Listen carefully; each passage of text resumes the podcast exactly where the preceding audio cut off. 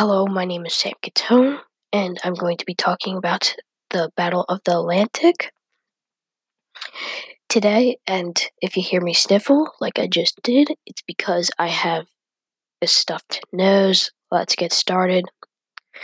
Alright, the Battle of the Atlantic is a very interesting story on World War II. So it lasted from September 3rd, 1939 to May 8th, 1845. So it had many combatants like United States, United Kingdom, Canada, Netherlands, Belgium, Germany, you know, and many more. But in the end, this ended up as an Allied victory, which is pretty important to the United States and all the allies of the United States. So we learned this in class, but the it was very dangerous to cross the Atlantic Ocean by plane or by uh, sea. So, they wanted to take this over, and Germany wanted the Atlantic Ocean to their self and as like a base.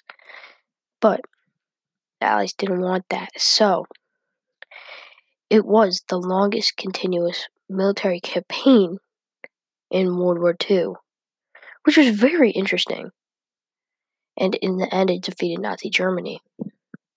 They mostly battled by boat and plane because they're on the ocean. Thank you for t- listening to my podcast. Sorry for my mom in the background, but see you later.